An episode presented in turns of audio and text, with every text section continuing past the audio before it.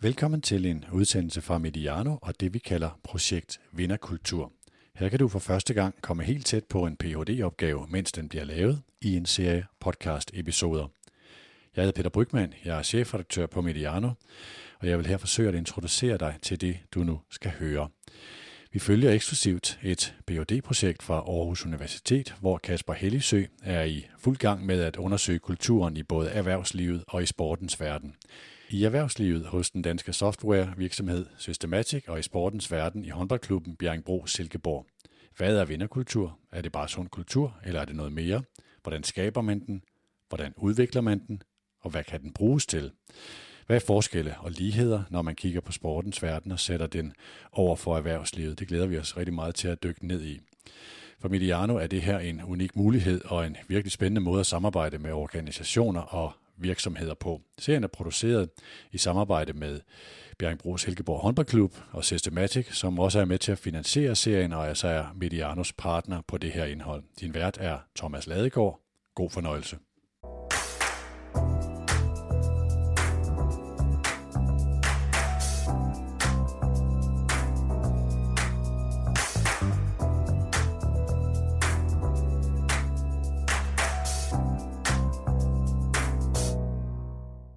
Kæden er ikke stærkere end det svageste led. Her hos os arbejder vi som et team. Det er nogle af de sådan, begreber, man kan møde på danske arbejdspladser og også i den danske sportsverden. Ordet og begrebet team er gået ind i sproget som noget helt naturligt i både sporten og ikke mindst i arbejdslivet. Hvis man skulle sådan oversætte det direkte til dansk, så vil man jo tale om et hold, og på tysk vil man tale om et Mannschaft, et mandskab. Inden for de sidste par årtier er det blevet stadig mere almindeligt for danske virksomheder at arbejde i teams, og hvis vi laver en simpel søgning på Systematics website på ordet team, så giver det 154 hits. I sportens verden, såvel som i erhvervslivet, er der nogen, der taler om stjerner og vandbærere, som hver især skal bidrage med noget forskelligt til teamet. Og i FC Barcelona siger de, at klubben går før holdet, øh, før spilleren. Og det skal vi også blive lidt klogere på, for en, der faktisk har været der. For i denne udsendelse skal vi tale om forholdet mellem individ og team, hvordan man skaber en stærk teamkultur, og hvordan man leder succesfulde teams. Og vi skal selvfølgelig se det i det lys, som hele den her serie handler om, nemlig vinderkultur. Det sker i dag i nogle helt særlige rammer.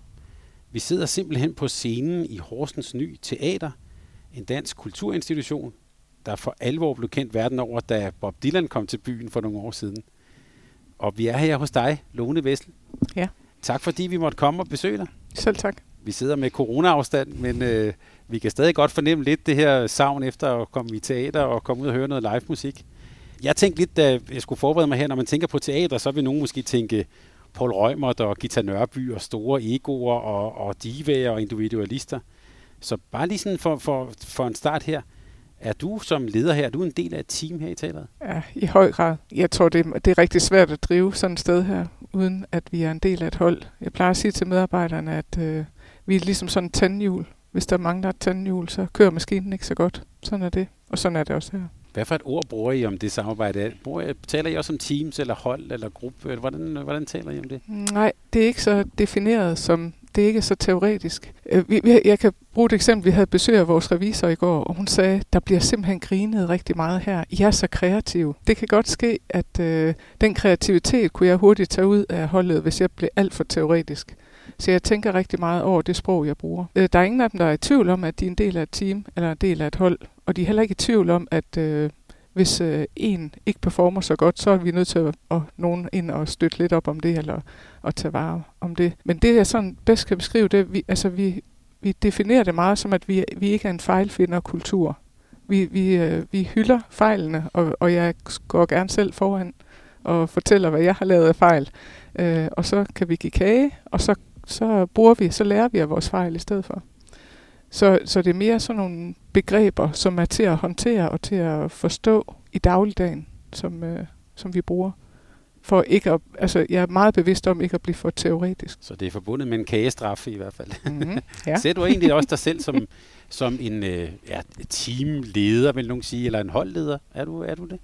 Ja, det er øh, Men det der med leder, Øh, jeg plejer faktisk at sige, at den, der allerbedst kan undværes på holdet, det er nok mig.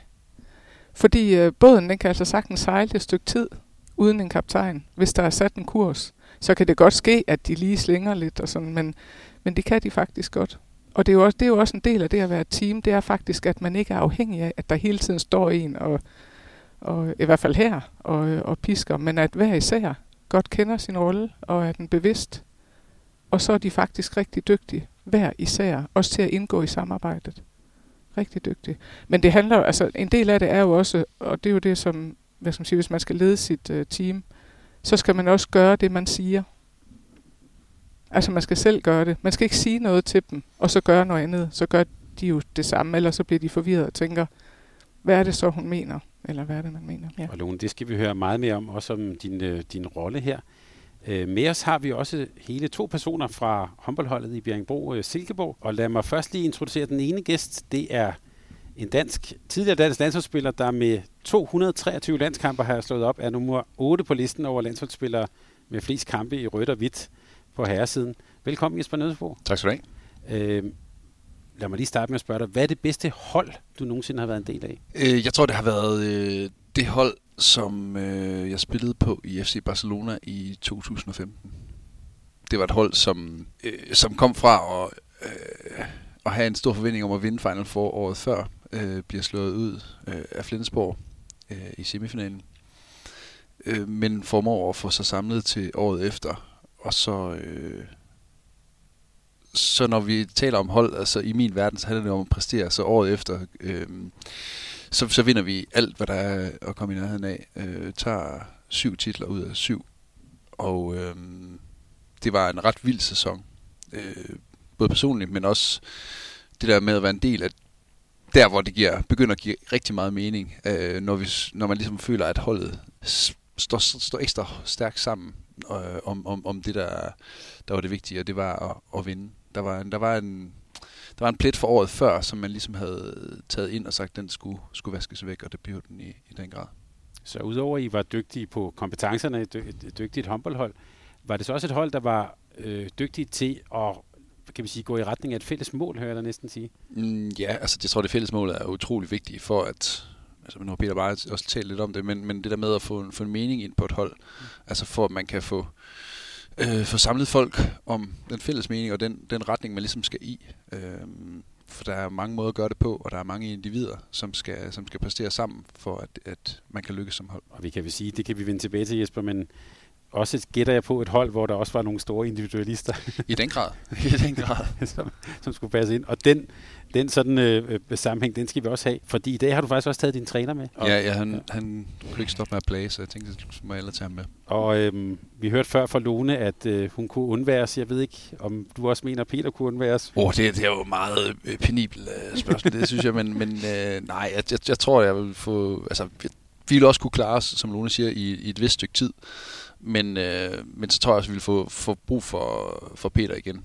Ja, fordi ham vi taler om er jo Peter Bredstorff Larsen, som, øh, som øh, lytterne her på, på serien vil, øh, vil kende. Han er både velkendt, og jeg vil også sige en elsket stemme her på kanalen efterhånden. Peter, hvad er egentlig det bedste hold, som du så har trænet? Ja, jeg har været heldig at, at være med i mange år som træner for mange forskellige hold, både i forbindelse med klubhold og, og landshold. Og, og man kan sige, det er, jo, det er jo et svært bo at gøre op, fordi øh, jeg synes jo, hver, hvert hold har jo sin egen charme.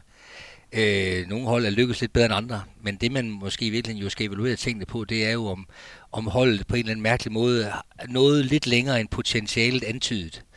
Og øh, når jeg tænker på det, så, øh, så kan jeg godt komme i tanke om nogle skæhold øh, helt tilbage fra mine øh, lidt yngre dage, hvor jeg havde et, et hold i Skanderborg, der rykkede op i, i Humberligaen uden overhovedet at kunne. Det var ren humlebi, men en fantastisk hold, øh, en fantastisk dynamik og, og respekt for hinanden, øh, som gjorde, at vi kunne lidt mere, end, end vi burde.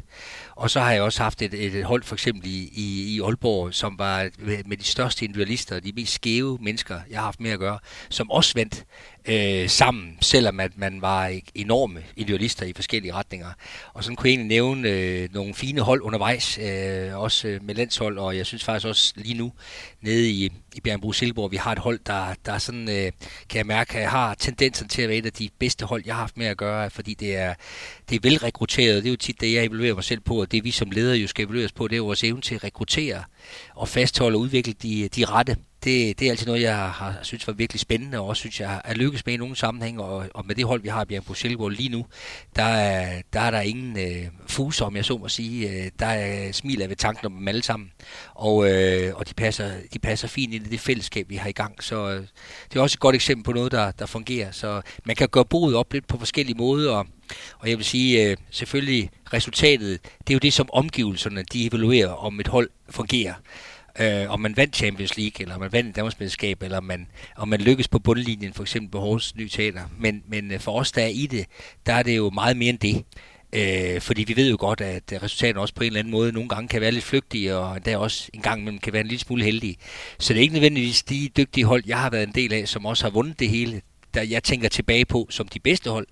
Det kan også sagtens være nogle af de hold, der næsten lykkes. Så øh, spændende at evaluere på faktisk. Og Lone, du er jo også i en verden, hvor der bliver trods alt mål på, øh, præstationer. Nu er vi godt nok i en coronatid, så det er jo nok ikke, hvor mange, hvor mange mennesker du får ind ad døren her, men, øh, men I bliver jo også øh, mål på nogle præstationer.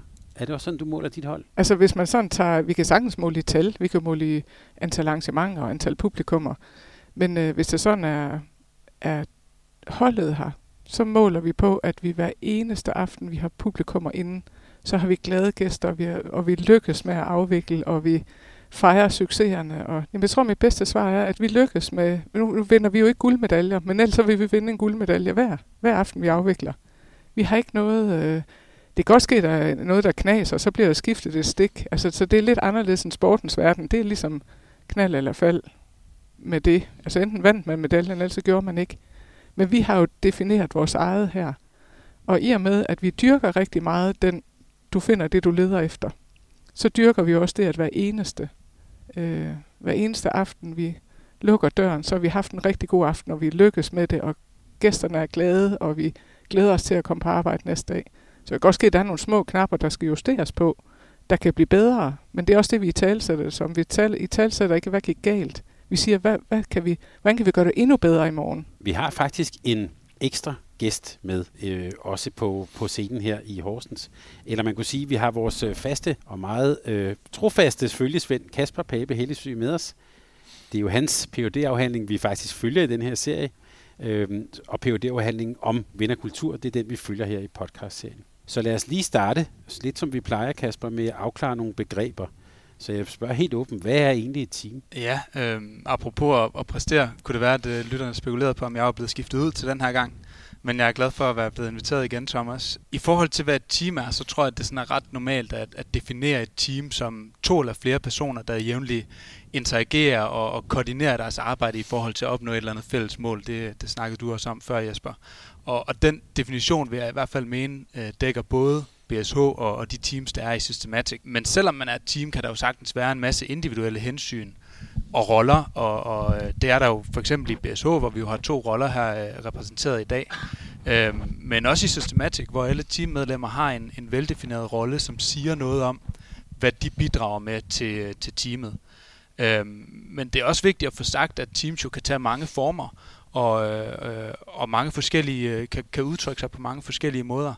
Øh, i, I Amazon, der bruger de udtrykket two pizza team, fordi de mener, at uh, teams de helst ikke skal være større end at uh, to personer, eller at de kan blive med af, af to pizzaer. Og det tvivler jeg lidt på, at de kan uh, over hos jer, uh, Jesper. Så, det bliver svært, tænker jeg. Så der er selvfølgelig uh, ret stor forskel på, hvordan, uh, hvordan teams de ser ud. Det er et 20 pizza team. ja, det tror jeg også. og, og, og det her sådan forhold mellem øh, team og individ, man kan også sige mellem gruppe og individ, det er jo også noget, der har, kan man sige, optaget sociologien i næsten århundreder. Hvordan ser du det forhold? Ja, altså, jeg tror, øh, for at forstå forholdet mellem individ og fællesskab, øh, og i det her tilfælde individ og team, øh, der tror jeg, vi skal tilbage til noget af det, vi talte om i, i første podcast faktisk, altså øh, nemlig, hvad kultur egentlig er for noget. Øh, kultur og teamkultur, det er jo begreber, som netop kan rumme den her spænding mellem øh, unikke handlinger og personer på den ene side, og, og fælles forestillinger og sammenhæng på den anden side. Altså spændingen mellem individ og fællesskab, øh, som jo også er, er udgangspunktet for vores, øh, for vores samtale i dag.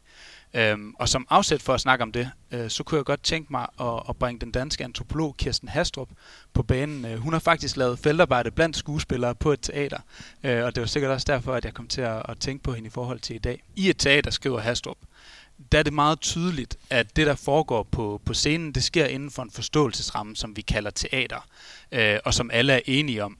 Vi ved godt, at det er teater, og derfor så springer vi for eksempel ikke op og forsvarer Ophelia mod Hamlets urimeligheder. Øh, vi bliver siddende i, i vores øh, sæde øh, blandt publikum. Og, og den komme til enighed om forståelsesrammen, øhm, er ifølge Hastrup det, der udspiller sig i forholdet mellem individet og fællesskabet i en, i en hvilken som helst øh, sammenhæng.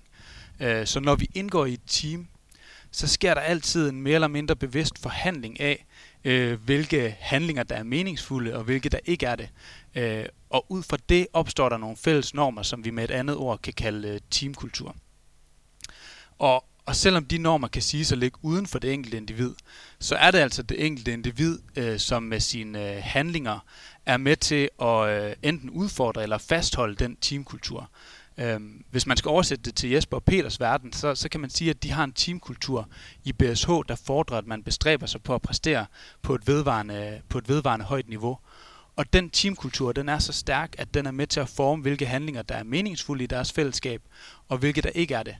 Øh, men det er ikke mere fastlåst, end at øh, hvis øh, Jesper, René og Nikolaj blev enige om, at at øh, nu er det ikke længere vigtigt at komme til tiden, eller, eller nu er det ikke længere vigtigt at give sig 100% i returløbet, så vil normerne og, og teamkulturen begynde at, at forandre sig. Så selvom det lyder lidt kringlet, så tror jeg, man kan sige, at, at teamet og teamkulturen er med til at forme individets handlinger, men individets handlinger er også med til at forme teamkulturen.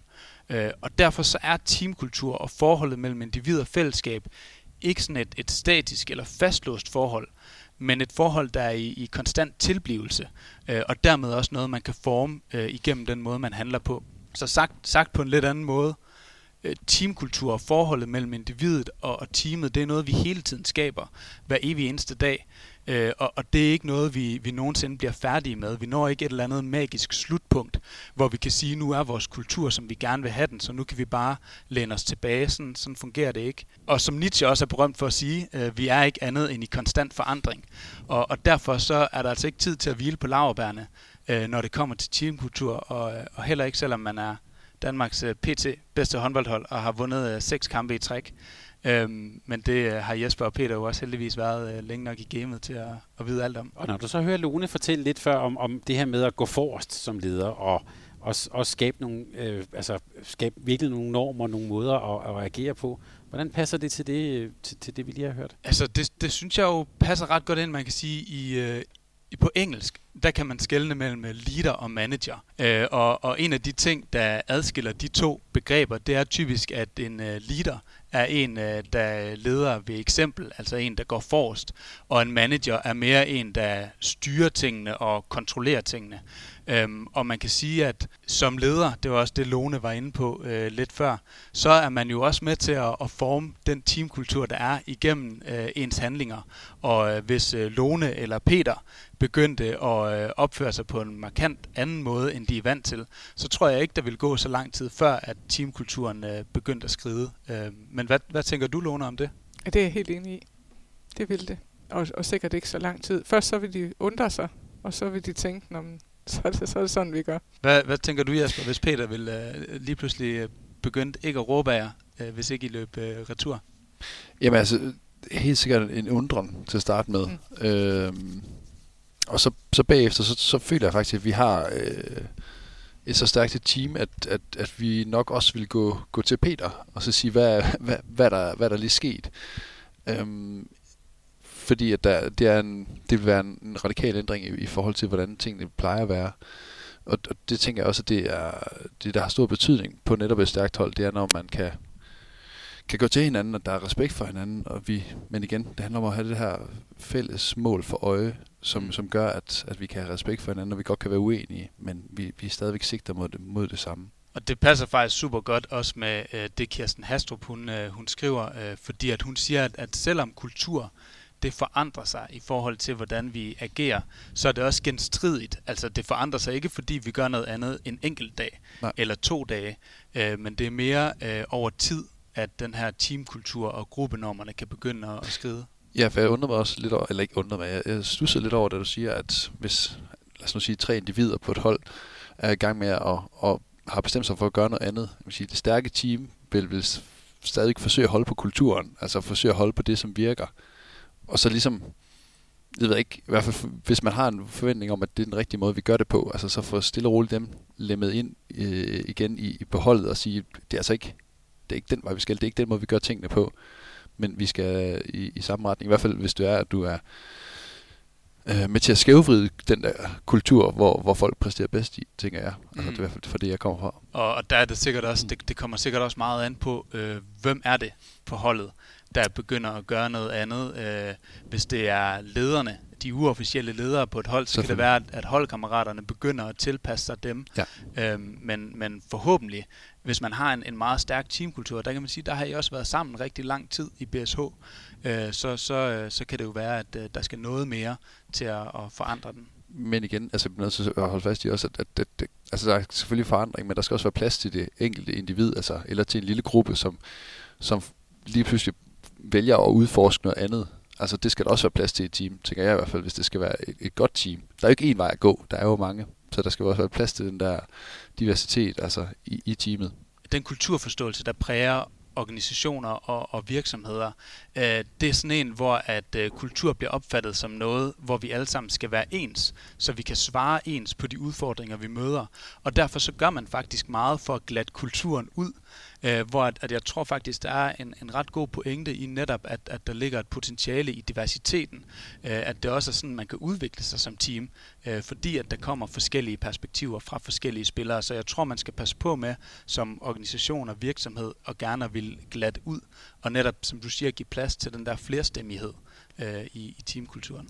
Altså forskelligheden må jo være styrken. Det er den her i hvert fald, Men, tænker jeg. men forskelligheden er jeg enig i, den, Jamen- den, må være, den skal være, den er, den er styrken, men det handler også stadigvæk også om, at du har forståelsen så for forskelligheden. Ja, altså, lige fordi præcis. hvis der ikke er respekt omkring de, de enkelte personer eller på holdet, altså jeg har været på nogle, på nogle hold, hvor jeg har haft nogle individer i hvert fald, hvor jeg har tænkt, mm, mødte jeg dem på gaden, så, så havde jeg måske ikke haft så stor respekt for dem, men når de bliver sat ind i en, en konstellation på et hold, hvor vi ligesom har et fælles mål, og, og tingene giver mening, jamen, så kan man også have en større respekt og en større forståelse for netop den måde, som personen agerer på.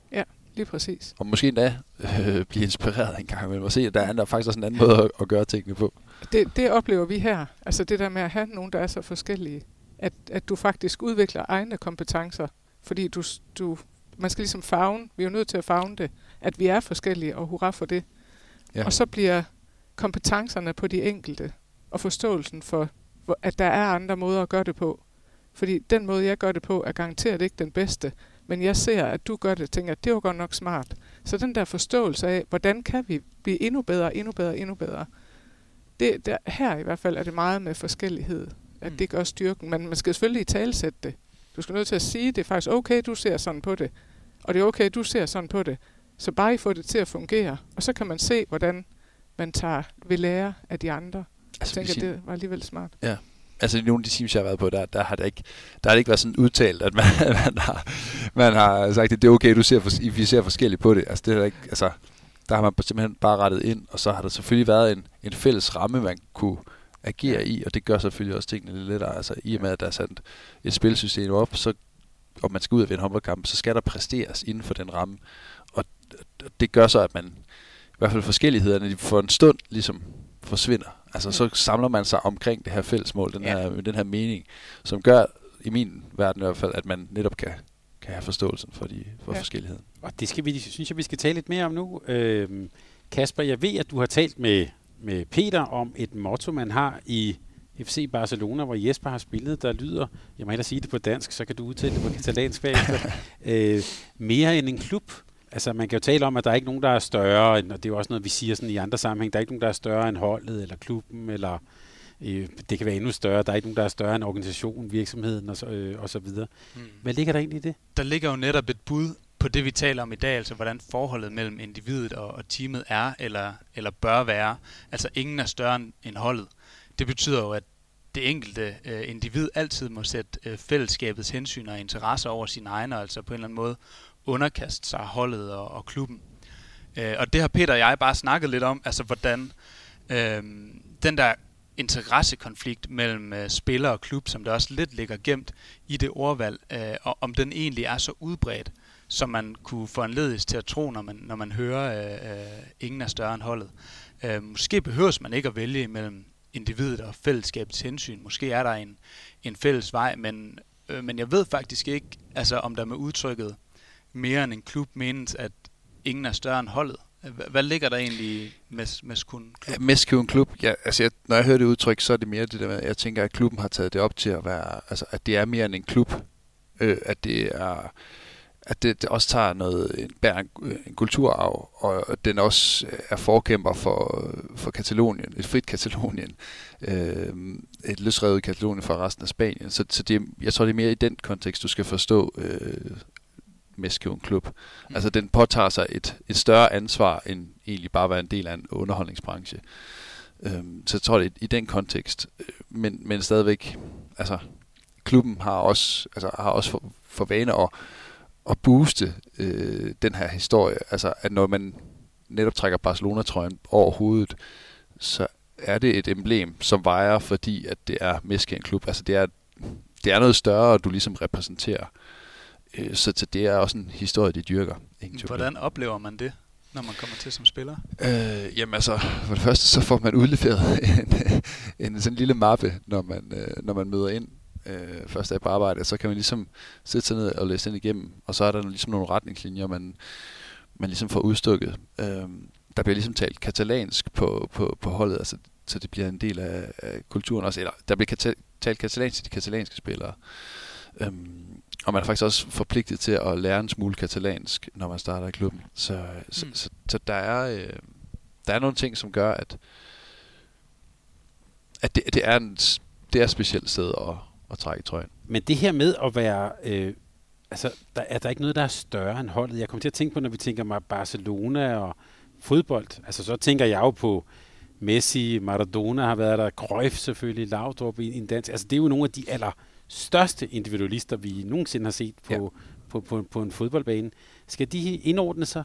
Ja, i en vis grad skal de jo indordne sig. Øh, men på den anden side, som vi også har talt om før, så skal der også være plads til de her individualister, og de kan udfolde sig. Fordi det er jo også dem, som, som kan, blive, øh, kan, kan, kan flytte et hold.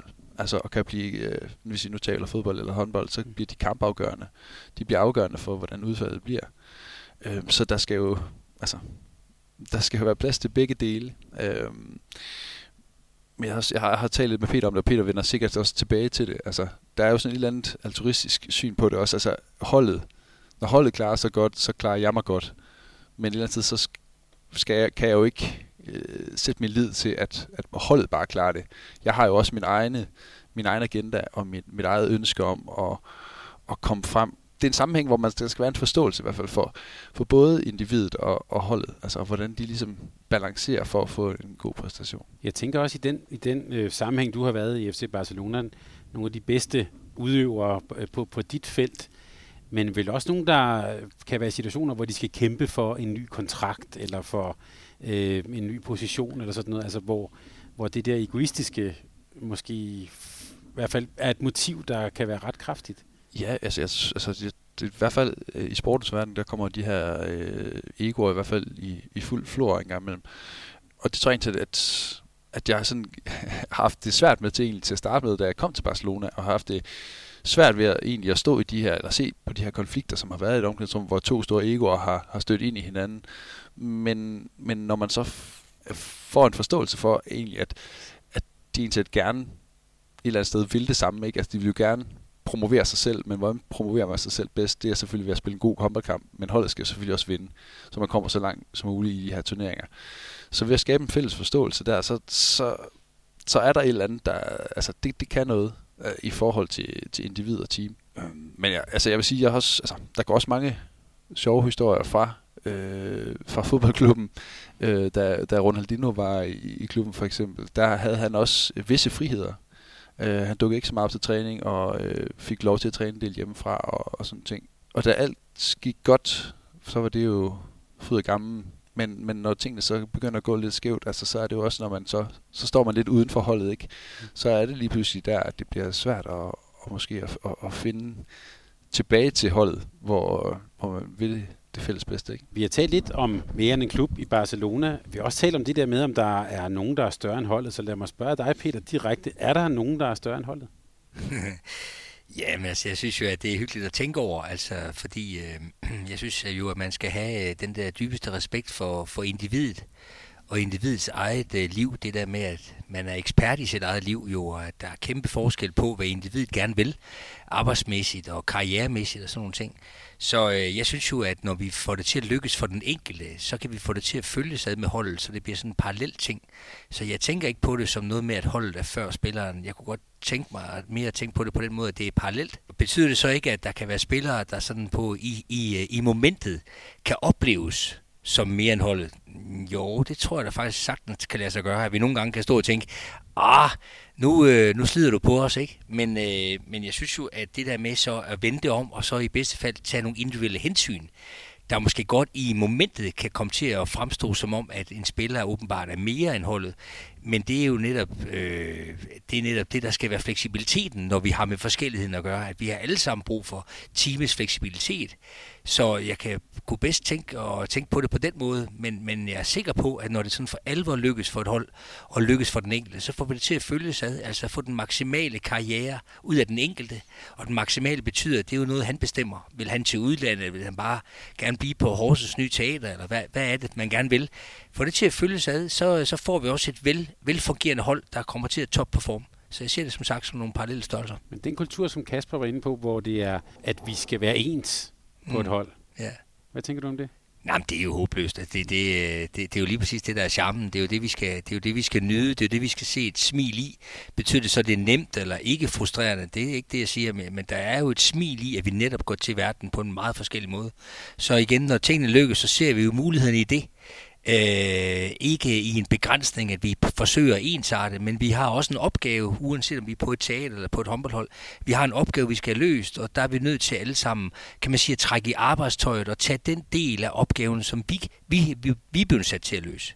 Det betyder jo ikke, at vi nødvendigvis er enige i det hele, eller vi ikke godt kunne se, at tingene godt kunne løses på en anden måde, eller hvis jeg bare var på arbejde et andet sted, så kunne jeg gøre noget mere. Det er ikke det. Men det, at vi er sat sammen om at løse en aktuel opgave, det er det, det handler om. Jeg tror, det var Løstrup, der sagde det. Altså, vi skal jo være enige om, at vi er uenige, men på en ordentlig måde. Så, øh, så bliver det ikke meget smukkere. Og det er som sagt jo ikke altid lige smukt i dagligdagen, men det er jo det, vi tilstræber. Og var den der eksempel med Ronaldinho, var den gået hos dig? Ah, den lyder sådan lige lidt på kanten. Men vi har, øh, vi har, vi har jo nede ved os øh, noget, vi kalder talentplejekontoen, som netop også illustrerer billedet af, at vi alle sammen har brug for fleksibilitet, uanset om vi har spillere på 18 og nogen på 40, så har vi alle sammen brug for fleksibilitet, og, og, og, og der er det så min opgave på holdets vegne at vurdere, om vi synes, det giver mening. Og så forsøger vi at, at indarbejde noget fleksibilitet inden for en eller anden fornuftig ramme, og rammer vi altid plet? Nej, det gør vi ikke, men øh, vi signalerer noget fleksibilitet, og der er en grænse, og hvor er grænsen? Ja, den er jo en eller anden, på en eller anden måde virtuel. Men fleksibilitet skal der til. Ronaldinho, han, han, øh, øh det lyder som om, han satte en sådan en ydre ramme, eller en ydre grænse. Hvis jeg skal rose Peter lidt, det er altså ikke meget for, men, men så har Peter faktisk en, en, en god tendens til den måde, han, han leder vores team på. Øhm, han har faktisk det, at han forsøger at skabe øh, Øh, skabe mening for den enkelte spiller. Altså at, at der ikke sniger sig så meget ligegyldighed ind for den enkelte. Det kan godt være, at den enkelte spiller måske ikke øh, bliver brugt så meget i lige nu i det, den, hans karrierevej, men, men der er en, en arbejdsopgave, som han bliver sat til at løse. Og, og det gør så ligesom, at, at individet, individualisten, ligesom kan være i, i teamet. Og det synes jeg er, er, en, er en vigtig pointe for os at, at, at altså, både til gode se øh, den enkelte, men også øh, have teamet med for øje. Jeg tænker på sådan en ret simpel artefakt. Vi kan også lige spørge Lone om, hvordan det er her. Jeg ved jo, at når I møder ind til kamp, så har man det samme tøj på, ikke? Øh, jo. Hvad vil der så ske, hvis Jesper han tænker, at det, nu vil jeg faktisk godt lige have min hoodie på i dag, eller hvad, hvad signalerer man så? Altså, jeg, jeg vil, du kunne starte, Jesper. det skete det faktisk lige her for ikke så lang tid siden, øh, da vi skulle øh, møde ind til kamp, og vi, skulle, vi har, vi har jakkesæt på til hjemmekamp. Og jeg havde faktisk helt glemt det, at vi skulle have det her jakkesæt på, så jeg mødte faktisk bare op i min, min BSH hoodie. Mm. Ikke at, at jeg træder helt ved siden af, men, men på vores hold, så bliver der grint af det, og så er der jo en, øh, en, en dejlig bødekassemester, som så sørger for, at der kommer penge i kassen, ikke? Og øhm, så kan man få lov til at bidrage der. Men øh, jeg tænker også, at hvis det bliver, altså, hvis det er sådan, folk de steder bare sætter sig ud over og siger, at jeg er fuldstændig ligeglad, så, så så kan det godt skabe nogle problemer. Jamen altså, øh, de, de, der, de der artefakter, som du nævner, altså i virkeligheden, så er det jo også øh, grundlæggende, fordi vi, er, vi har brug for, for at kunne toppræstere, så har vi brug for, at der er nogle rammer øh, og nogle strukturer, fordi hvis det hele det er en quiz, altså hvornår skal vi egentlig komme i dag, og skal vi overhovedet varme op, og kommer Bente, og kommer Bjarne, og skal jeg selv have sko med? Jamen altså, faktisk ind i det at kunne toppræstere og lave en god aften, uanset om det er på et teater eller håndbold, så skal der være nogle for andre måske lidt rigide rutiner, som gør, at der er ro omkring tingene. Øh, og så skal det selvfølgelig give mening, og der er det jo, at, at Jesper han så åbenbart lige her er ramt, ramt plet, ikke? fordi han har måske lidt svært ved egentlig nu i underbevidstheden at forstå, at han skal jakkesæt på til en halv, der ikke er nogen tilskuer i. Og vi har heller ikke nogen sponsorer, som oprindeligt faktisk var det, det hele var tiltænkt til. Så jeg tror faktisk, at han lidt ubevidst at komme til at tænke på, at den der hoodie, den er sgu da egentlig meget god. Øh, så, så på den måde, så, øh, så, så blev det måske sådan, det blev. Og der har han helt ret. Vi kan godt smile af sådan nogle ting. Øh, men øh, det skal bare ikke blive en tendens jo. Fordi så er, det jo, så er vi i gang med det, vi snakker om før, om at nedbryde noget kultur. Det, der så er udgangspunktet for den måde, jeg tænker på det på, og, øh, det er jo, at jeg kan jo så være lidt nysgerrig på, hvad det var, øh, der fik Jesper til at tro, at lige præcis ham ikke skulle have et jakkesæt på. Det er jo interessant at høre om. Og der kan man i hvert fald også med Jesper få nogle skæve forklaringer på det. Men jeg har faktisk tænkt på det som et tema, fordi jeg ved, at Jesper han er optaget af, at ting skal med. Jeg faktisk, han er lidt holdets uh, tøjmand nemlig. Så jeg har faktisk tænkt mig, at jeg vil spørge ham, om ikke vi skulle opsøge klubben og høre om meningen med det der jakkesæt. Om ikke vi skulle lave lidt om på det i den her periode uden tilskuer. Så, uh, så Jesper har formentlig fat i noget rigtigt. Rigtig lidt ubevidst. Lone, hvordan her, Per på Hortens nye teater, hvordan, kan man, hvordan ser du det her? Altså, I, I har vel ikke en dresscode på samme måde, men man kan vel også godt træde ved siden af hos dig? Sagtens. Altså, der er jo de her... Som, det, selvfølgelig er der nogle rammer her også. Det er der nødt til at være. Fordi når vi afvikler, så er der en forventning til det her sted. Men, øh, men ellers så fagner vi, øh, vi medarbejderne, som de er. Altså her må man gerne komme i en hoodie, hvis man har lyst til det. Øh, der er selvfølgelig sådan noget med, når man så går ned og har kundekontakt og sådan noget, så, så er det ligesom hos jer. Vi forventer, at I kommer i spillertøjet, når I går på banen, og der er også en forventning om, at vi står i vores arbejdstøj. Øh, så der er de rammer, men ellers så er der, så, altså, jeg hylder jo individet. Jeg synes, det er skønt, at altså, det var da frygtelig kedeligt, hvis vi alle sammen var ens. Og det er jo også, øh, jeg har også nævnt det før, det der med, at forskelligheden gør styrken. Øh, jeg kunne aldrig finde på at ansætte en, der lignede mig selv. Det var frygtelig kedeligt. Jeg skal have nogen, der, der kan noget, jeg ikke kan, som kan bidrage med noget andet, som kan rykke os i en eller anden retning. Øh, som kan komme og puste lidt til alt det. Det har meget med, ting sander til at vi, vi ser bare det samme og det samme, så kommer der et nyt frisk menneske, som siger, hvorfor gør I sådan? Og så kigger vi på hinanden og siger, ja, hvorfor gør vi egentlig det? Og så rykker vi videre, så kommer vi op igen og bliver friske i hovedet og kan... Og så kommer så hele den proces med, at vi, nu vil vi gerne forandre det, og så tager det jo også tid, hvor vi skal lære, at nu har vi faktisk besluttet noget nyt. Ikke? Så, men hele tiden at fagne individet i det, det synes jeg er spændende. En lille detalje, jeg lige blev nysgerrig på, det er, der er jo mange virksomheder, specielt store virksomheder, de har jo medarbejderhåndbøger og har skrevet rigtig meget ned og meget klar stillingsbeskrivelser. Sådan. Hvor meget af det, vi taler om her hos dig, er skriftligt? Vi har både stillingsbeskrivelser og medarbejderhåndbog. Ja. Så det, Men, det kan man slå op og se. Hvad er det? Der er nogle ting, man kan slå op. Det er jo det, det, er jo det med rammerne. Ligesom der er nogle regelsæt for, for sportens verden, for jeres håndboldkampe og sådan noget, så er der også nogle regelsæt her. Øh, altså, vi er jo... Øh, altså, der er jo mange regler, der skal overholdes, og det er jo ikke noget, nogen, nogen, alle sammen nogen, vi nødvendigvis har defineret. Det er jo nogle andre, der har defineret. Der er jo arbejdsmiljølov og alting, der skal fagnes. Øh, og så er der noget, som medarbejderne har været med til at definere. Og det er jo blandt andet noget af det, der står i medarbejderhåndbogen, som, som også kan forandre sig. Altså jeg har jeg hørt også det, øh, der blev sagt med, at, at ting forandres jo. Jeg stiller mig tit hen til vinduet og siger, at nu har vi facade ud mod torvet. Så siger jeg til medarbejderen, prøv at kigge, hvordan verden den forandrer sig derude.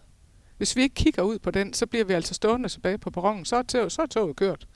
Så vi er nødt til at kigge på, og, og det er jo der, hvor, hvor, hvor individerne, altså medarbejderne set som individer, de kan jo være med til at hele tiden holde os i gang, så vi ikke sidder der og bliver sløve og tænker, det går da meget godt.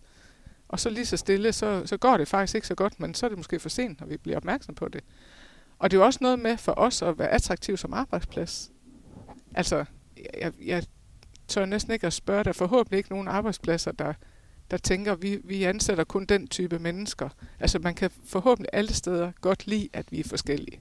Det er meget sjovt, at der kommer en i en flot rød kjole, eller der er en, der, der øh, har et kæledyr, specielt kæledyr, eller en, der samler på knapper, eller en, der gør noget specielt. Altså, det er jo det, der får os til at leve og til at grine og til at tænke, ej, bare det var mig. Og, øh, og jeg tror da især i den her tid har vi da rigtig meget brug for, at der er en, der kommer i en hoodie, når man skulle komme i jakkesæt. Mm. Altså, her, det vil være ned og hente flødeboller, og så, øh, så griner vi af det. Og så tror jeg jo, her på det her sted, der vil det være sådan, det var kun den ene gang, du gjorde det, fordi så huskede du det.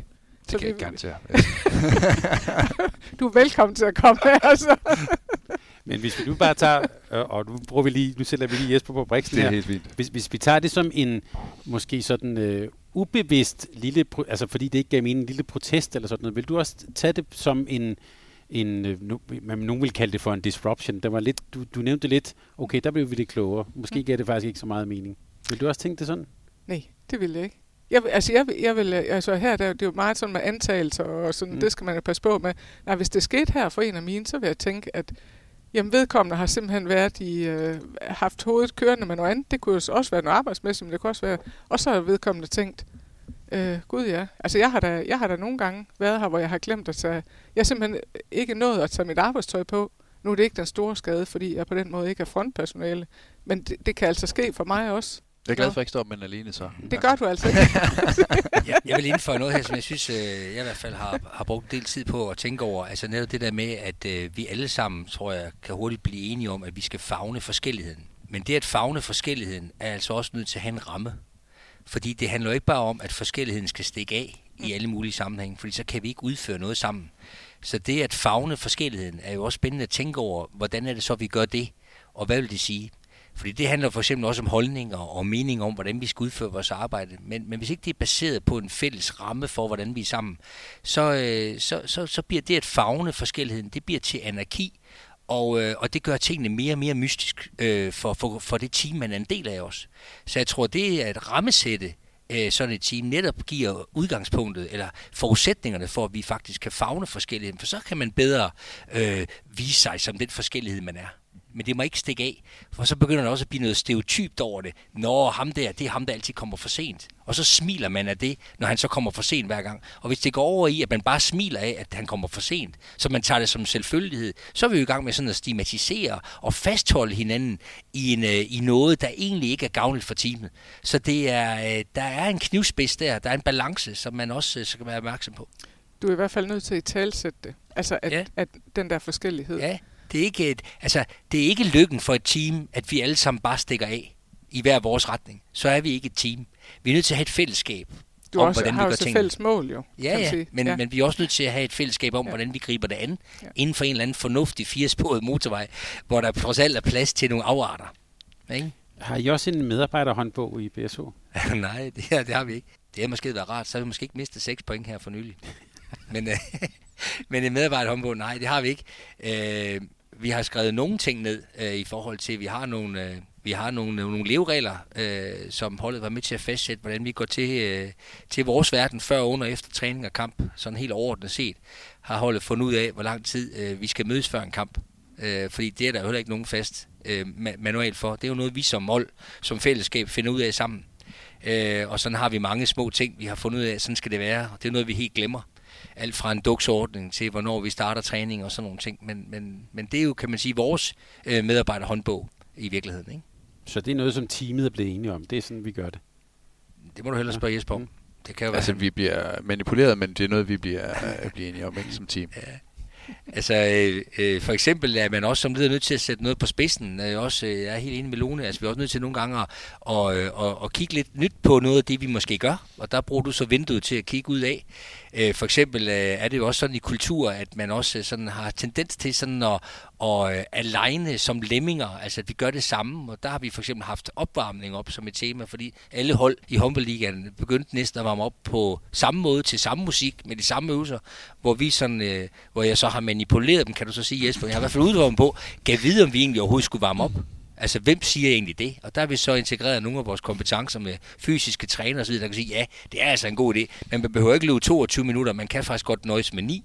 Nå, jamen, så er det jo en interessant info at tænke ind i den måde, vi varmer op på. Så for at give det som eksempel, altså det der med at gentænke tingene, ikke for at vi skal lige nogle andre, men for at vi gør det, bestræber os på at gøre det på den højst tænkelige måde, eller den bedst tænkelige måde, som vi synes. Det er måske den måde, vi kigger ud af vinduet på os. Mm. Jeg tænker lidt det her individ og team i en særlig dansk kontekst. Der kunne det jo for mig i hvert fald godt virke som om, at vi som i, i den danske nation har et lidt sådan ambivalent forhold til individualisten. På den ene side, så er vi, vi jo, er vi jo måske en kultur, der, der dyrker lighed, hvor vi gerne skal være ens. Samtidig kan vi også godt lide dem, der er lidt nogle særlinge, eller er lidt, sådan, øh, lidt stikker ud. Men på en lidt underlig måde, synes jeg, altså der er mange eksempler i historien, både i sportens verden og sådan med, med dem, der stikker ud. Det er jo heller ikke altid nogen nem position at være i i Danmark.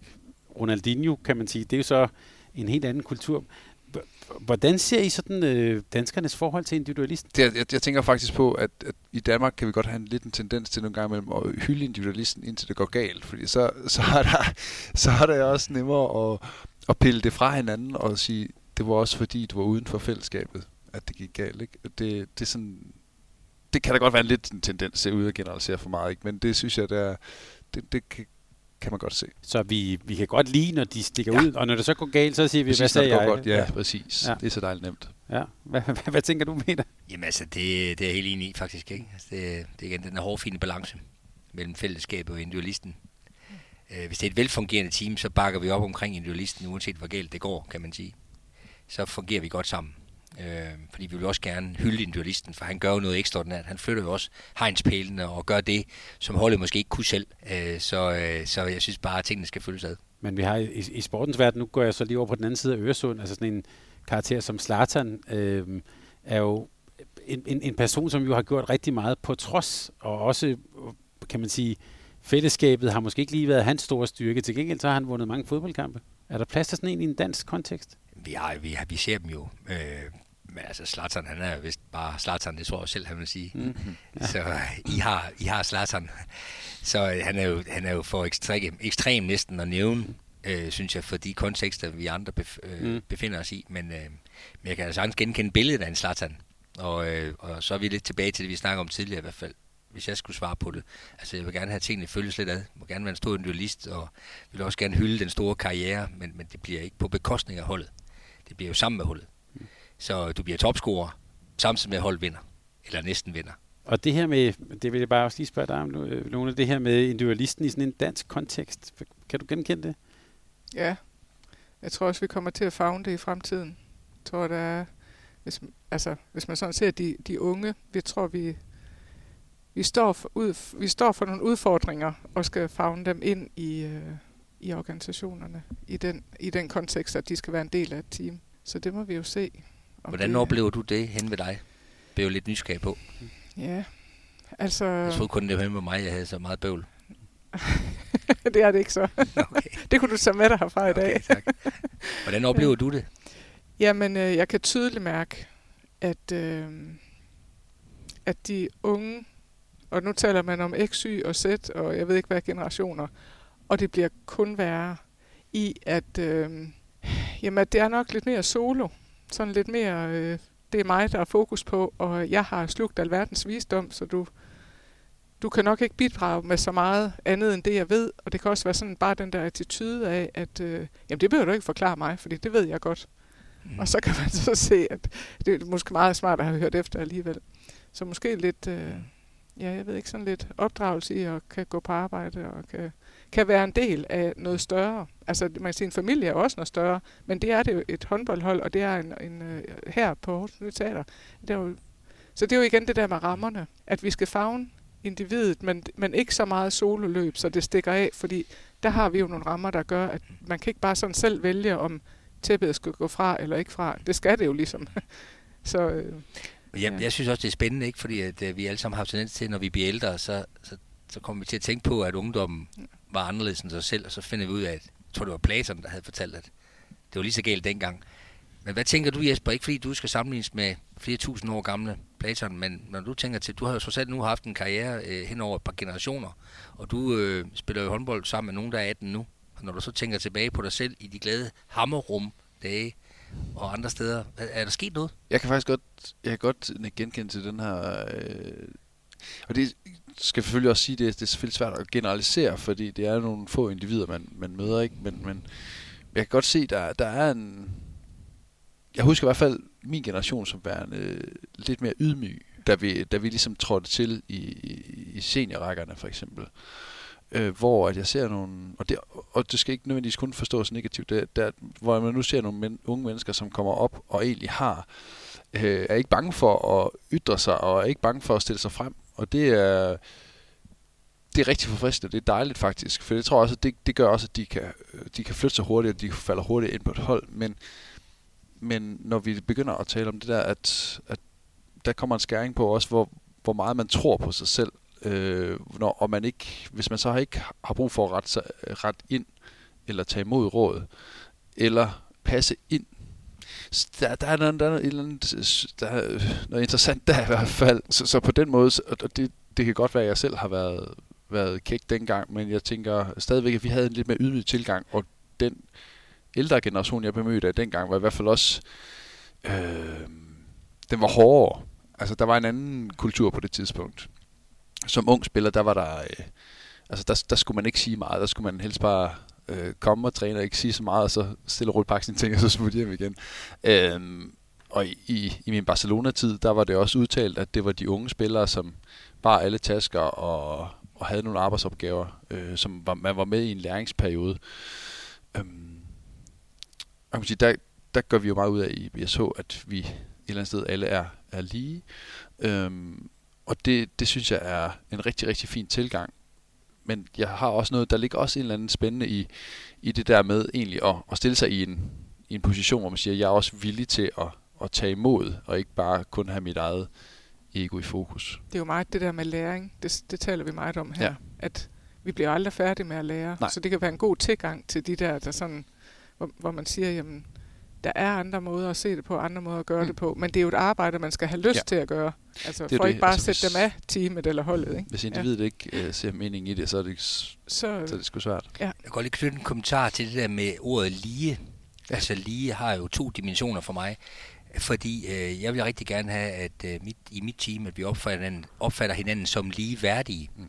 som mennesker. Men det betyder jo allerhøjeste grad ikke, at vi er ligestillet. Der er kæmpe, kæmpe forskel på lønninger, arbejdsopgaver, størrelse på sko, privilegier osv. osv. osv. Hvor meget spilletid man får. Så vi er absolut ikke ligestillet. Men det ændrer jo ikke på, at vi stadig godt kan være ligeværdige. Mm.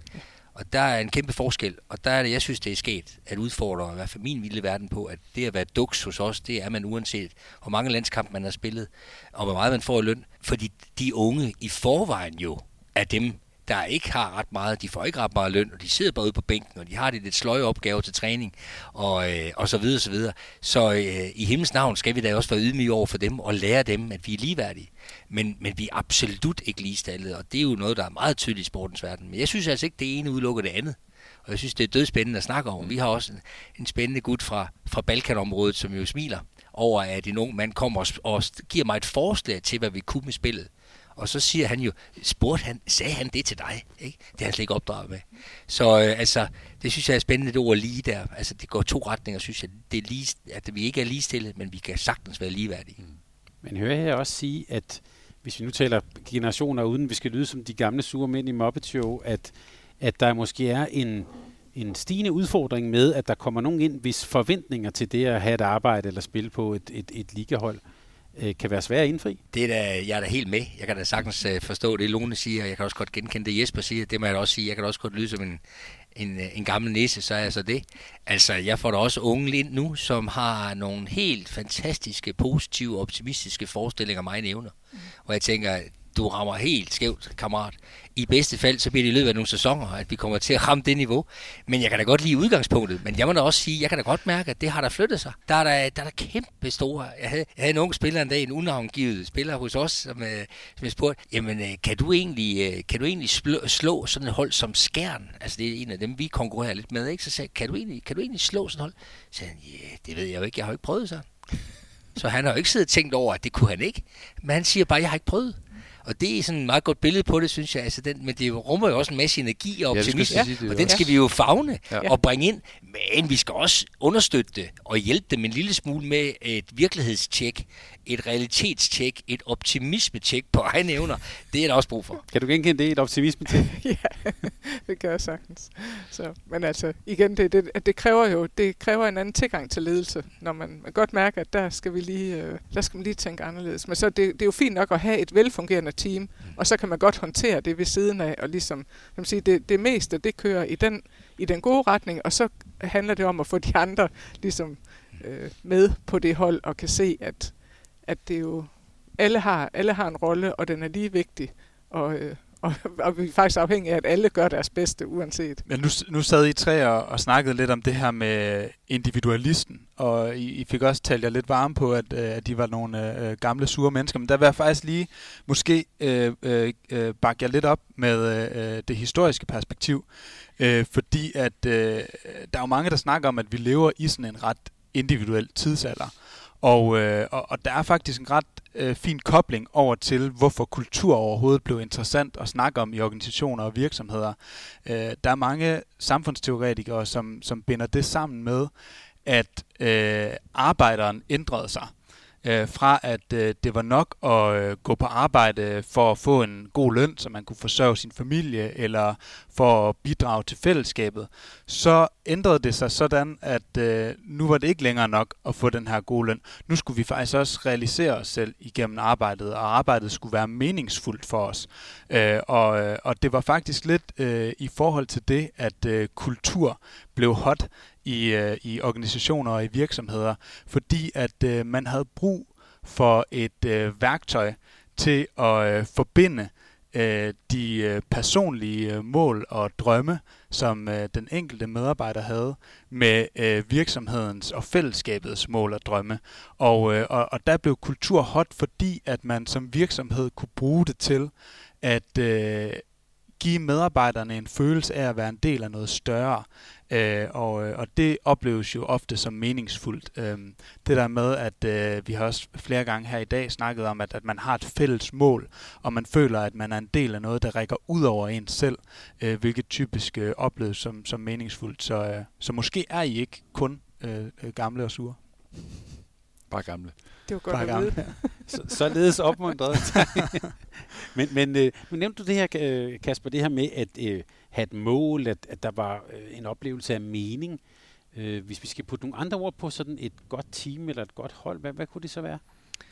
Øhm, jamen jeg, jeg tror, det er svært at sige noget endeligt om, øh, hvad det kendetegner et godt team, fordi at det kan være forskelligt fra team til team og fra kontekst til kontekst. Øhm, men i en anden episode af den her podcast-serie, der fortalte jeg lidt om øh, Googles projekt Aristoteles, øh, hvor de satte sig for at finde ud af, hvad der kendetegner det perfekte team. Og de fandt ud af, at det her begreb psychological safety, øh, som refererer til en følelse af tillid og tryghed øh, blandt øh, teammedlemmerne, havde rigtig stor betydning for, om et team præsterede godt eller, eller mindre godt. Øhm, men det betyder jo ikke, at man ikke kan præstere godt uden at have den her psykologiske sikkerhed. Nu har jeg jo for eksempel øh, læst din bog, Jesper, og uden at afsløre for meget af handlingen, øh, så tror jeg godt, man kan sige, at, at du har jo prøvet at være en del af et hold, der faktisk præsterede rigtig godt, mm. men som ikke altid i hvert fald var kendetegnet ved, øh, at der var psykologisk sikkerhed. Øh, så der er jo mange veje øh, til Rom på den måde. Men noget, som jeg måske godt kunne tænke mig at trække frem, øh, øh, det er styrken ved, ved gode relationer på et team. Der er meget forskning, der peger på, at teams generelt præsterer bedre, øh, når øh, teammedlemmerne grundlæggende kan lide hinanden.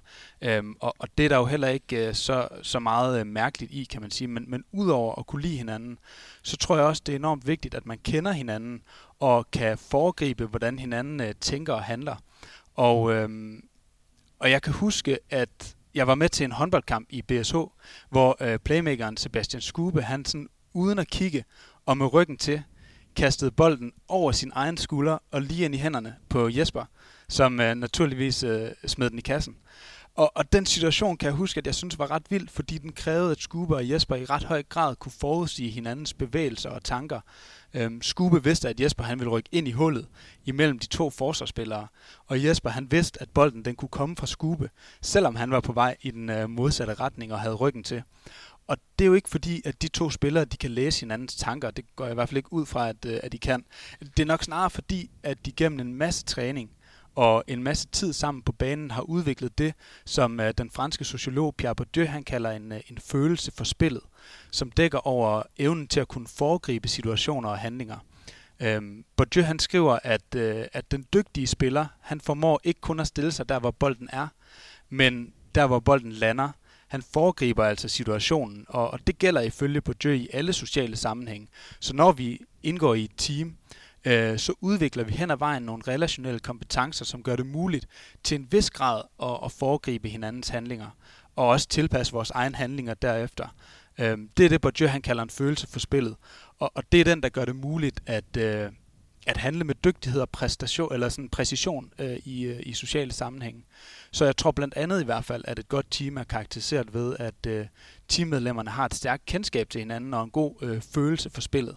Øh, men der er naturligvis også rigtig mange andre faktorer, der spiller ind. Så følelsen for spillet øh, køber jeg fuldstændig ind på. Men jeg synes bare, at følelsen for spillet bliver nødt til, altså i hvert fald for mit eget vedkommende, det bliver nødt til at komme ud fra en ramme. Altså, det kan ikke komme ud af, ud af ingenting. Det bliver nødt til at være noget, som der har været øvet, eller jeg ved, at her er der en mulighed, og den mulighed ved jeg kun er der, fordi at der har ligesom været skabt en ramme for at sige, her kan jeg få bolden, hvis vi tager det øh, eksempel. Og det tror jeg også, at det handler også om relationer. Vi er nødt til at skabe nogle rammer, øh, for at der kan skabes den her forståelse for hinanden. Helt sikkert. Og jeg kan huske, at, at vi faktisk Jesper, på et tidspunkt havde en ret god snak om øh, kreativitet. Mm. Øh, og, og der snakkede vi jo netop om det her med, at, at man har en tendens til at hylde det geniale individ, der bryder ud af fællesskabets sådan, konformitet på en eller anden mm. måde. Og der kunne man godt sige, at, at Skube med den her aflevering var det geniale individ. Men øh, hvis man skal have hele fortællingen med, så skal man jo netop have det her med, med at, at det kommer altså ikke ud af ingenting. Det kommer faktisk ud af rigtig, rigtig meget træning og øh, nogle øh, faste strukturer i virkeligheden Præcis. også. Ja. Præcis. Når, når, ja, altså noget struktur, som, som gør, at, at man kan mærke rammerne. Altså, øh, at, at når man kan mærke rammerne, så et eller andet sted, så næsten ikke jo, jo, jo mere snævert det bliver, men, men i hvert fald når du kan mærke rammerne, så giver det en mulighed for for det netop den her øh, kreativitet. Altså, så er der noget tryghed, som gør, at du så kan gøre det for, udefra at se det uventet. Mm. Der kunne jeg godt tænke mig lige at få jeres refleksioner på, hvilken sådan øh, øh, rolle som en leder har, hvis man skal øh, bygge et team, og det kunne også være et vindende hold.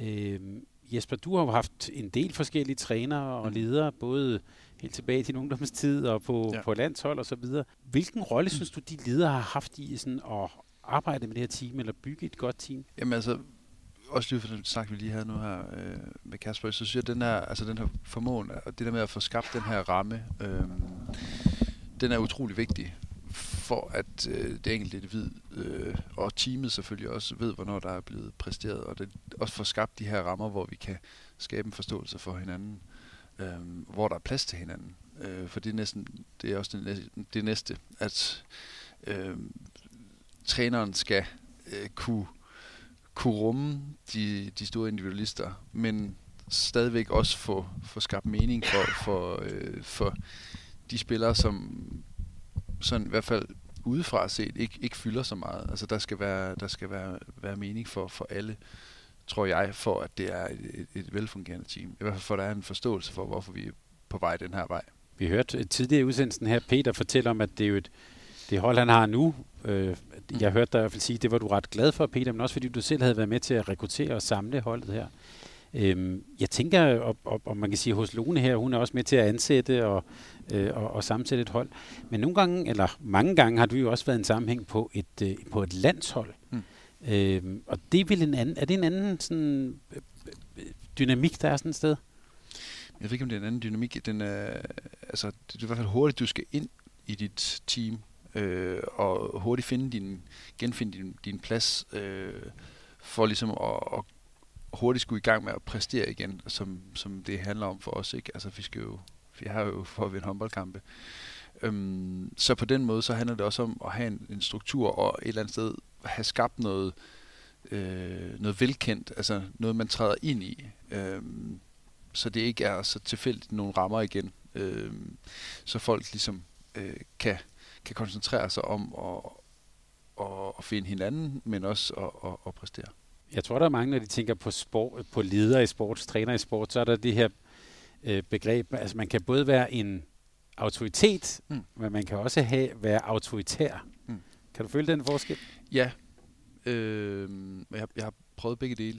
Øh, jeg der, der, det er i hvert fald, altså, der er i hvert fald også brug for i, på, på et sportshold, at, at der er engang mellem en det bliver ikke nødvendigvis altid være træneren. Jeg har også prøvet, hvor, hvor træneren har trukket sig helt tilbage, og så er det spillere, der har overtaget øh, dirigentstokken.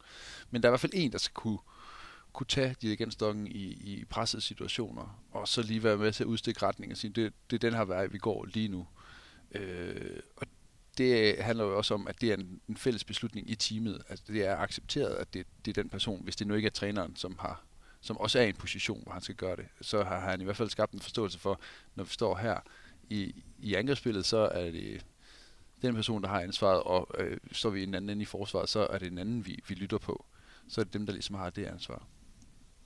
Lone, hvad er din rolle i at, at, at skabe et godt team her? Jamen jeg tror, det altså igen, vi snakker rigtig meget rammer, og, mm. og det tror jeg er rigtig, rigtig vigtigt. Det har, det har alle mennesker brug for, at kende rammerne. Men her der er der også noget med tillid, tryghed, fortrolighed. Det er noget med at, øh, at kende altså selvfølgelig strukturen, og så at der er et klart defineret mål. Det har vi også snakket lidt om.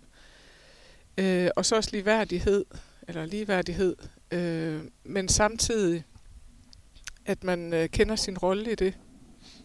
At, øh, at der er en, der kan øh, trykke på stop-knappen, hvis det bliver nødvendigt. Øh, jeg tror sådan, det er nogle af, af de begreber, der er her, for at gøre det gode team. Og så har vi jo stadigvæk, altså vi, vi fagner jo forskelligheden her, men det kan vi måske også bedre på sådan en arbejdsplads her. Det ved jeg ikke rigtigt. Nu er jeg blevet meget klogere mm. efter at have lyttet på jer. Men det gør vi altså, og vi gør rigtig meget ud af det. Øh, og investerer gerne tid i det, fordi det, det også er det, der rykker os videre. Mm. Det er det, der udfordrer os. Jeg, jeg tænker også, altså det relationelle, altså det der med at have et tilhørsforhold, at vi er en del af, af det her team, det er, det er os. Ja. Det har vi i hvert fald brug for en gang imellem. Øh, at ja. Det er os mod de andre. Mm. Øh, det med at, altså jeg tror, det er en grundlæggende frygt, at vi alle sammen er, øh, er bange for at blive udstødt, ikke? Men, men det at have et tilhørsforhold på et team, på et stærkt team, føler, at vi er, også det, som Kasper forklarer, altså vi er del af noget større, det, øhm, det er helt sikkert også med til at, at flytte noget. Peter, inden for ledelse, og når vi bare taler om sådan noget med hold og sådan noget, der er jo en, en stor kliché, som vi ikke rigtig har talt om endnu, nemlig noget, man kunne sige sådan synergieffekt, eller nogen vil også sige, når vi er sammen her, så er det øh, 2 plus 2, det er der, hvor det er 2 plus 2 giver 5, altså hvor, hvor øh, fællesskabet er mere end summen af individernes sådan, øh, kompetencer her. Er det rigtigt? Jamen det er jo, det er jo sådan en sket, øh, en sket gammel motto, som vi alle sammen måske bruger det meste af livet på at finde ud af, hvordan vi egentlig får til at blive til noget. Men det er jo sådan øh, en fortælling om, at øh, summen af de, øh, af de individuelle kompetencer skal blive lidt mere, end de ville være blevet for den enkelte. Og øh, det er jo det, der er ideen, og det, der så er sket at tænke over, det er jo, hvordan man egentlig så kan fremkalde det der femtal i den, i den gruppe mennesker, man nu er en del af. Og, øh, og det, jeg synes, der er sket ved det at tænke på, det er jo egentlig det, nu vender vi lidt tilbage til noget af det, vi har talt om, at det måske netop ligger i forskelligheden. Altså, at, at øh, hvis det bare handler om, at jeg får ret, eller du får ret, så bliver det kun til fire. Men hvis vi kan finde øh, den forskellighed, altså det du kan, som jeg ikke kan, og det jeg kan, som du ikke kan, og få det til at blive til noget ind i en fælles sammenhæng, jamen så er vi måske heldige, at vi kan lidt mere, end jeg kunne, eller du kunne. Så faktisk ligger det måske i forskelligheden, og det ligger i hvert fald også i, at øh, vi har forskellige perspektiver og forskellige løsningsmodeller for, hvordan vi griber opgaven an. Og hvis vi på en eller anden måde kan få det fremkaldt på en eller anden, øh, på en eller anden øh, listig måde, jamen, så er vi i gang med noget, der, der er rigtig spændende. Så, øh, så jeg tror faktisk, at... Øh, at øh, det er i hvert fald noget af det, jeg har, synes jeg, øh, tænkt over med årene. Det der med, at når man tror, at, der er, at, at stillheden er en gave, altså i et team, det at der er ro, det er, at der ikke er nogen, der siger noget. Lidt ligesom når svigermor, hun synes, det går rigtig godt, når, når alle er stille. Jamen, så er det faktisk for mig et udtryk for et team, der måske kun er i gang med at sige 2 plus 2 er 4. Fordi der skal være forskellighed, vi skal have det frem, vi, skal, vi er nødt til at finde ud af, hvad folk tænker om tingene, fordi vi alle sammen tænker som udgangspunkt forskelligt om det.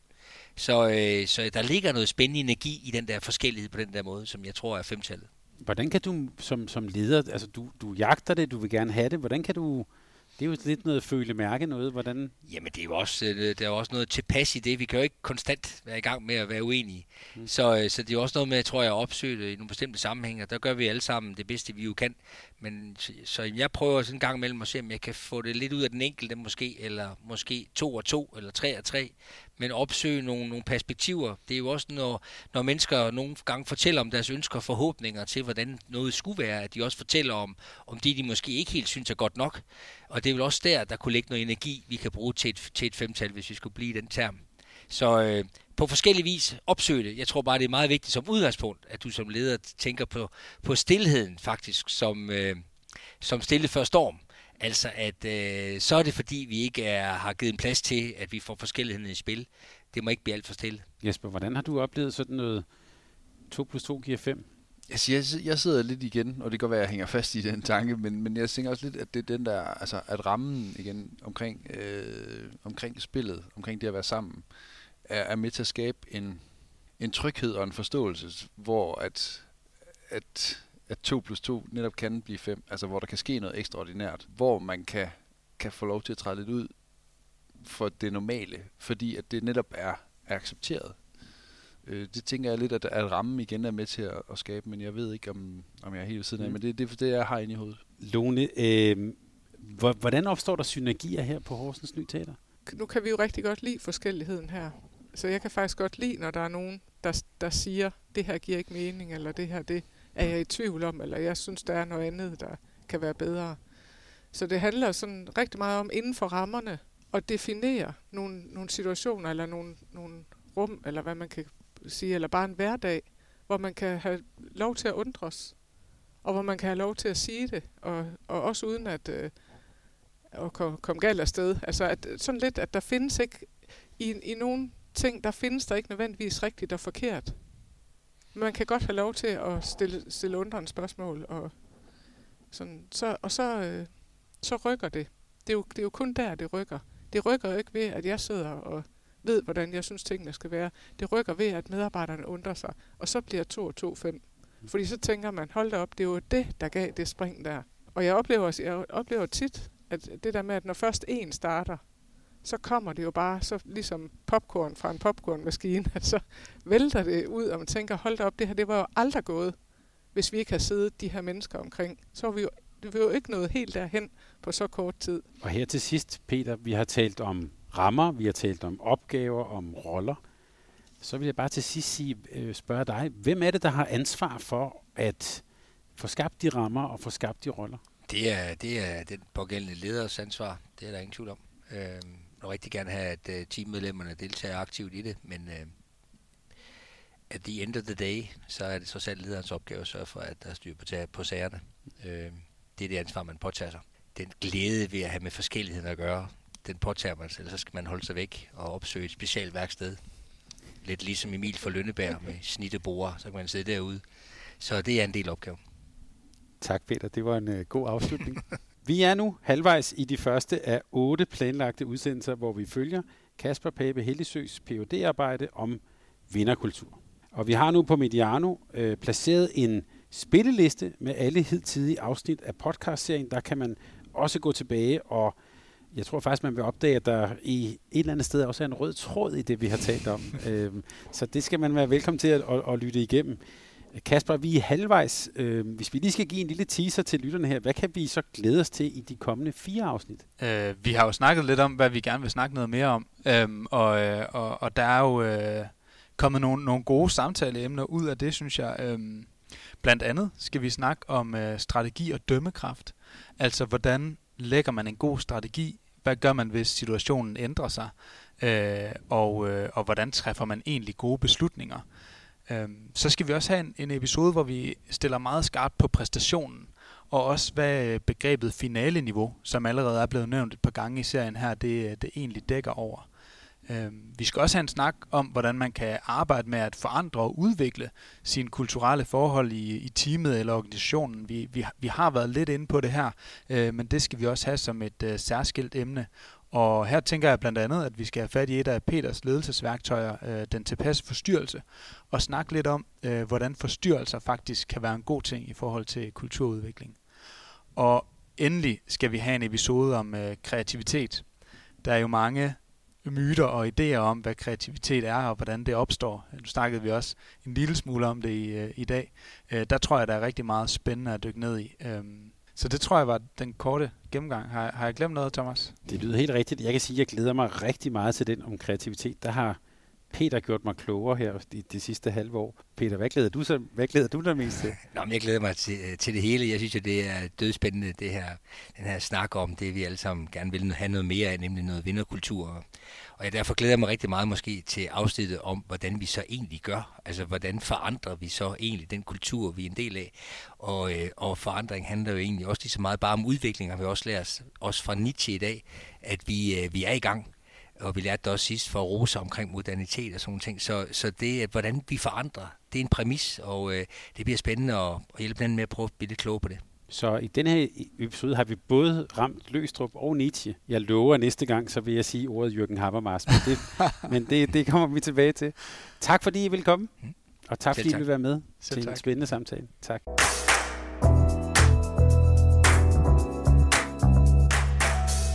Du har lyttet til et afsnit af den serie, vi kalder Projekt Vinderkultur. Vi er på Mediano, spændte på at høre, hvad du synes. Kan indhold som dette inspirere? Har det sat tanker i gang? Hvis det har, så lov os at dele det og fortælle, hvorfor det er interessant. Og vil du være klar, når der kommer nye episoder, så tryk abonner på denne kanal. Den hedder Mediano Magasinet. Serien er produceret i et samarbejde med Systematic, som altså også er Medianos partner på udsendelsen. Tak fordi du lyttede med.